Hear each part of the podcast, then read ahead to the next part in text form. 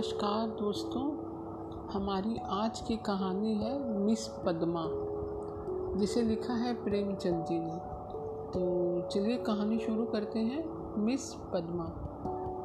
कानून में अच्छी सफलता प्राप्त कर लेने के बाद मिस पद्मा को एक नया अनुभव हुआ। वह था जीवन का सूनापन। विवाह को उन्होंने एक अप्राकृतिक बंधन समझा था और निश्चय कर लिया था कि स्वतंत्र रहकर जीवन का उपभोग करूँगी। एमए की डिग्री ली, फिर कानून पास किया और प्रैक्टिस शुरू कर दी।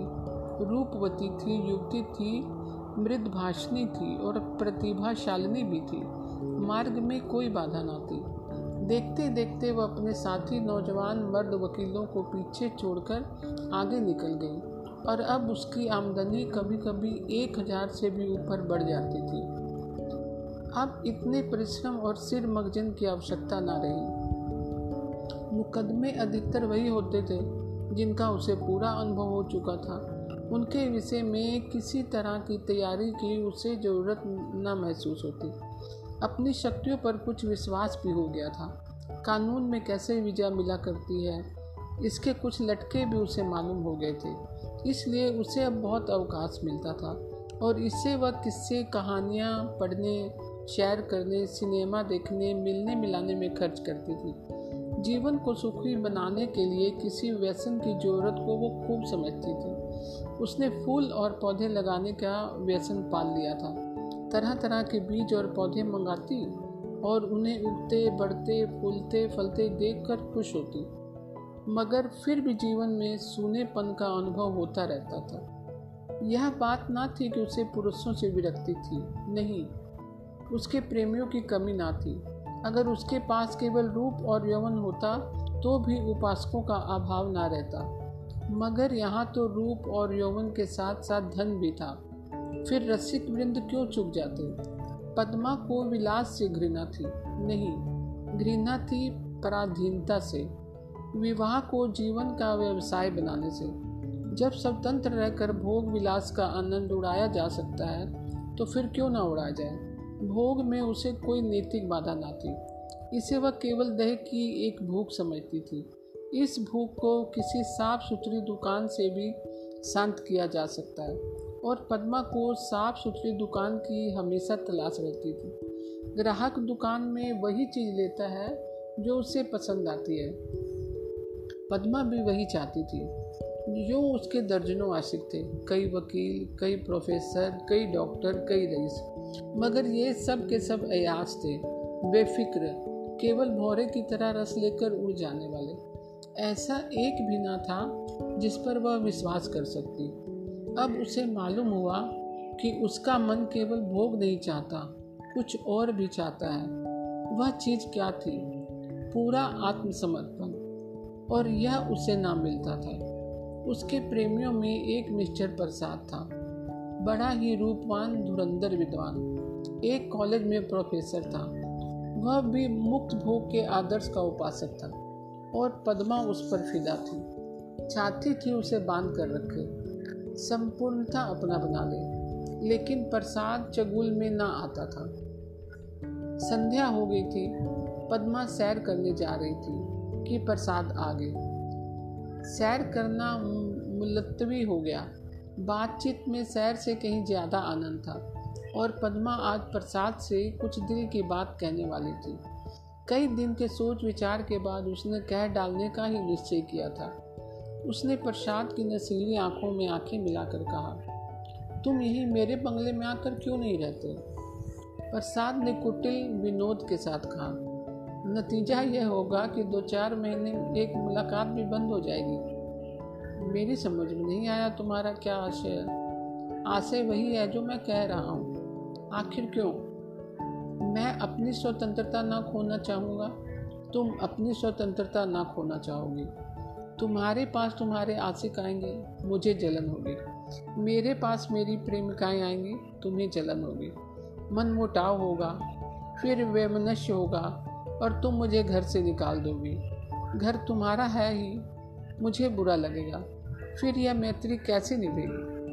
दोनों कई मिनट तक मौन रहे। प्रसाद ने परिस्थितियों को इतने स्पष्ट बैलोग लठमार शब्दों में खोल कर रख दिया था कि कुछ कहने की जगह न मिलती थी।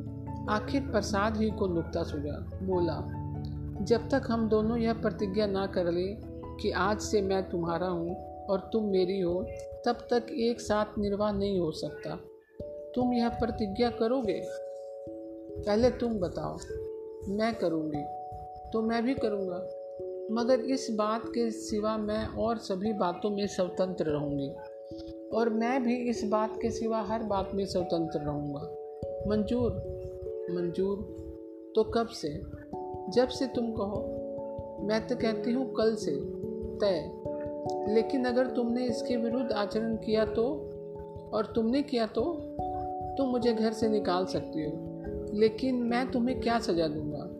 तुम मुझे त्याग देना, और क्या करोगे? जी नहीं। तब इतने से चित्त को शांति ना मिलेगी।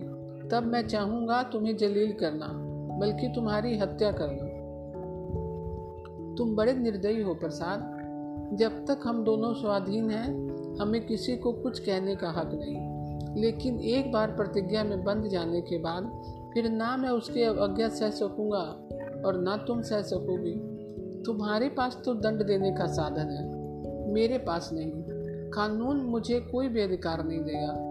मैं तो केवल अपने पशु बल से प्रतिज्ञा का पालन कराऊँगा। और तुम्हारे इतने नौकरों के सामने मैं अकेला क्या कर सकता हूँ? तुम तो चित्र का श्याम पक्षी देखते हो। जब मैं तुम्हारी हो रही हूँ तो यह मकान, नौकर, चाकर, जायदाद सब कुछ तो तुम्हारा है। हम तुम दोनों जानते हैं कि ईर्ष्या से ज़्यादा घृणित कोई सामाजिक पाप नहीं है। तुम्हें मुझसे प्रेम है या नहीं, मैं यह नहीं कह सकती। लेकिन तुम्हारे लिए मैं सब कुछ सहने सब कुछ करने को तैयार हूँ। दिल से कहती हो पद्मा, सच्चे दिल से। मगर ना जाने क्यों तुम्हारे ऊपर मुझे विश्वास नहीं आ रहा। पर मैं तो तुम्हारे ऊपर विश्वास कर रही हूँ। यह समझ लो मैं मेहमान बनकर तुम्हारे घर में ना रहूँगा। स्वामी बनकर रहूँगा। तुम घर के स्वामी ही नहीं, मेरे स्वामी बनकर रहोगे मैं तुम्हारी स्वामिनी बनकर रहूँगी प्रोफेसर प्रसाद और मिस पद्मा दोनों साथ रहते हैं और प्रसन्न हैं। दोनों ही ने जीवन का जो आदर्श मन में स्थिर कर लिया है, वह सत्य बन गया। प्रसाद को केवल दो सौ रुपये वेतन मिलता है। मगर अब वह अपनी आमदनी का दुगना भी खर्च कर दे तो परवाह नहीं। पहले वह कभी कभी शराब पीता था। अब रात दिन शराब में मस्त रहता है। अब उसके लिए अलग अपनी कार है, अलग अपने नौकर हैं। तरह तरह की बहुमूल्य चीज़ें मंगवाता रहता है और पद्मा बड़े हर्ष से उसकी सारी फिजूल खर्ची बर्दाश्त करती है। नहीं बर्दाश्त करने का तो प्रश्न ही नहीं, वह खुद उसे अच्छे से अच्छे सूट पहनाकर, अच्छे से अच्छे ठाट में रखकर प्रसन्न होती है। जैसी घड़ी इस वक्त प्रोफेसर प्रसाद के पास है शहर के बड़े से बड़े रईस के पास ना होगी, और पद्मा जितना ही उससे दबती, प्रसाद उतना ही उसे दबाता। कभी कभी उसे यह नागवार भी लगता था, पर किसी अज्ञात कारण से अपने को उसके वश में पाती है। प्रसाद को जरा भी उदास या चिंतित देखकर उसका मन चंचल हो जाता है। उस पर आवाज़ें कसी जाती हैं, फप्तियाँ चुस की जाती हैं। जो उसके पुराने प्रेमी थे, वे उसे जलाने और कुढ़ाने का प्रयास भी करते हैं। पर वह प्रसाद के पास आते ही सब कुछ भूल जाती है। प्रसाद ने उस पर पूरा आधिपत्य पा लिया और उसने इसका ज्ञान पद्मा की बारीक आँखों से पढ़ा है और उसका आसान अच्छी तरह पा लिया है। मगर जैसे राजनीति के क्षेत्र में अधिकार दुरुपयोग की ओर जाता है, उसी तरह प्रेम के क्षेत्र में भी वह दुरुपयोग की ओर जाता है और जो कमज़ोर है उसे तनाव देता, देना पड़ता है। आत्म अभिमान पद्मा अब प्रसाद की लौंडी थी और प्रसाद उसकी दुर्बलता का फ़ायदा उठाने से क्यों चुकता? उसने कील की पतली नोक चुभा ली थी और बड़ी कुशलता से उत्तरोत्तर उसे अंदर ठोकता जाता था। यहाँ तक कि उसने रात को देर में आना शुरू कर दिया। पद्मा को अपने साथ ना ले जाता। उससे बहाना करता कि मेरे सिर में दर्द है और जब पद्मा घूमने जाती तो अपनी कार निकाल लेता और उड़ जाता। दो साल गुजरे थे और पद्मा को गर्व था। वह स्थूल भी हो चली थी। उसके रूप में पहले किसी नवीनता और मादकता ना रह गई थी।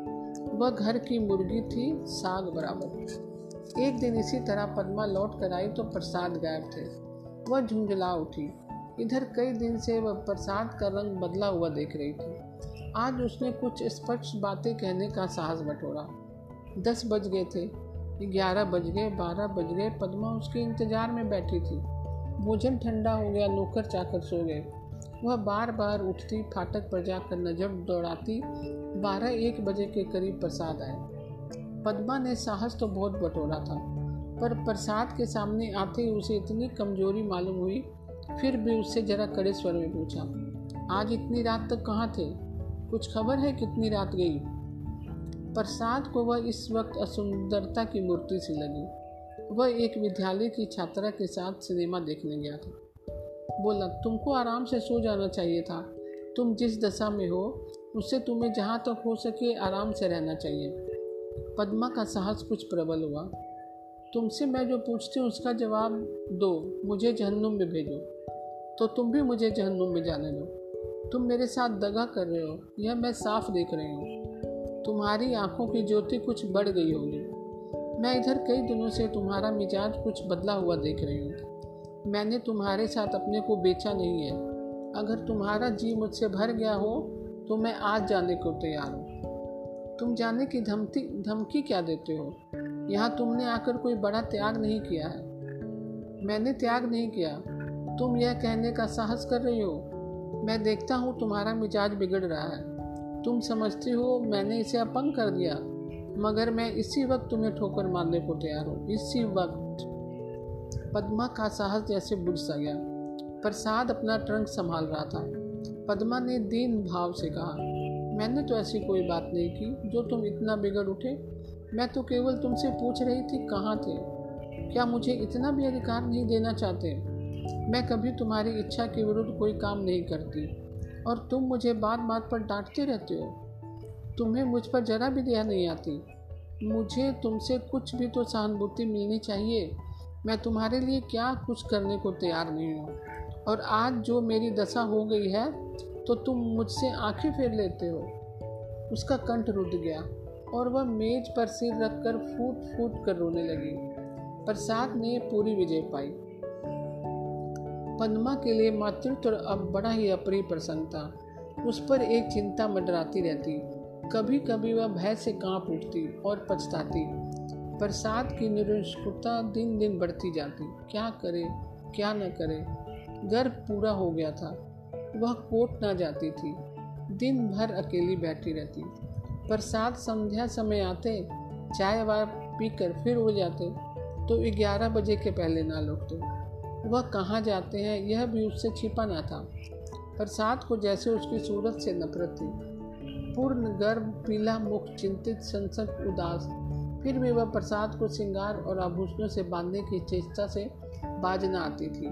मगर वह जितना भी प्रयास करती, उतना ही प्रसाद का मन उसकी ओर से फिरता था।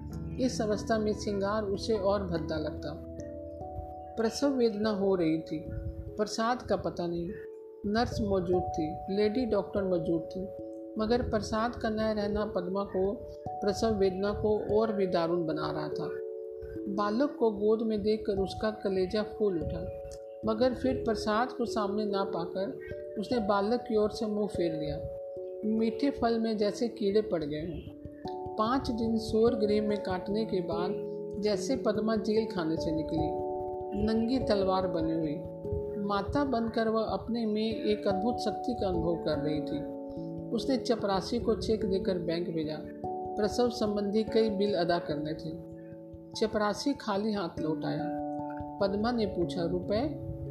बैंक के बाबू ने कहा, रुपए सब प्रसाद बाबू निकाल के ले गए हैं। पद्मा को गोली लग गई। बीस हज़ार रुपये प्राणों की तरह संचित करके रखे थे। इसी शिशु के लिए। हाय शोर से निकलने पर मालूम हुआ, प्रसाद विद्यालय की एक बालिका को लेकर इंग्लैंड की सैर करने चले गए हैं। झल्लाई हुई वह घर में आई।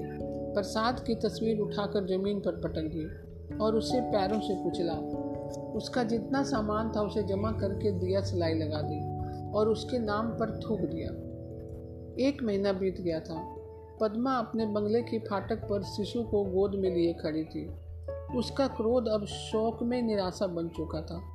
बालक पर कभी दया आती, कभी प्यार आता, कभी घृणा आती।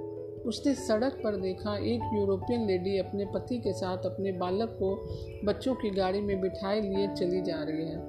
उसने हसरत भरी आँखों से उस खुशनसीब जोड़े को देखा और उसकी आँखें सजल हो गई। तो दोस्तों, आपको यह कहानी कैसी लगी? कल मैं फिर एक नई कहानी के साथ उपस्थित होंगी। तब तक के लिए नमस्कार दोस्तों।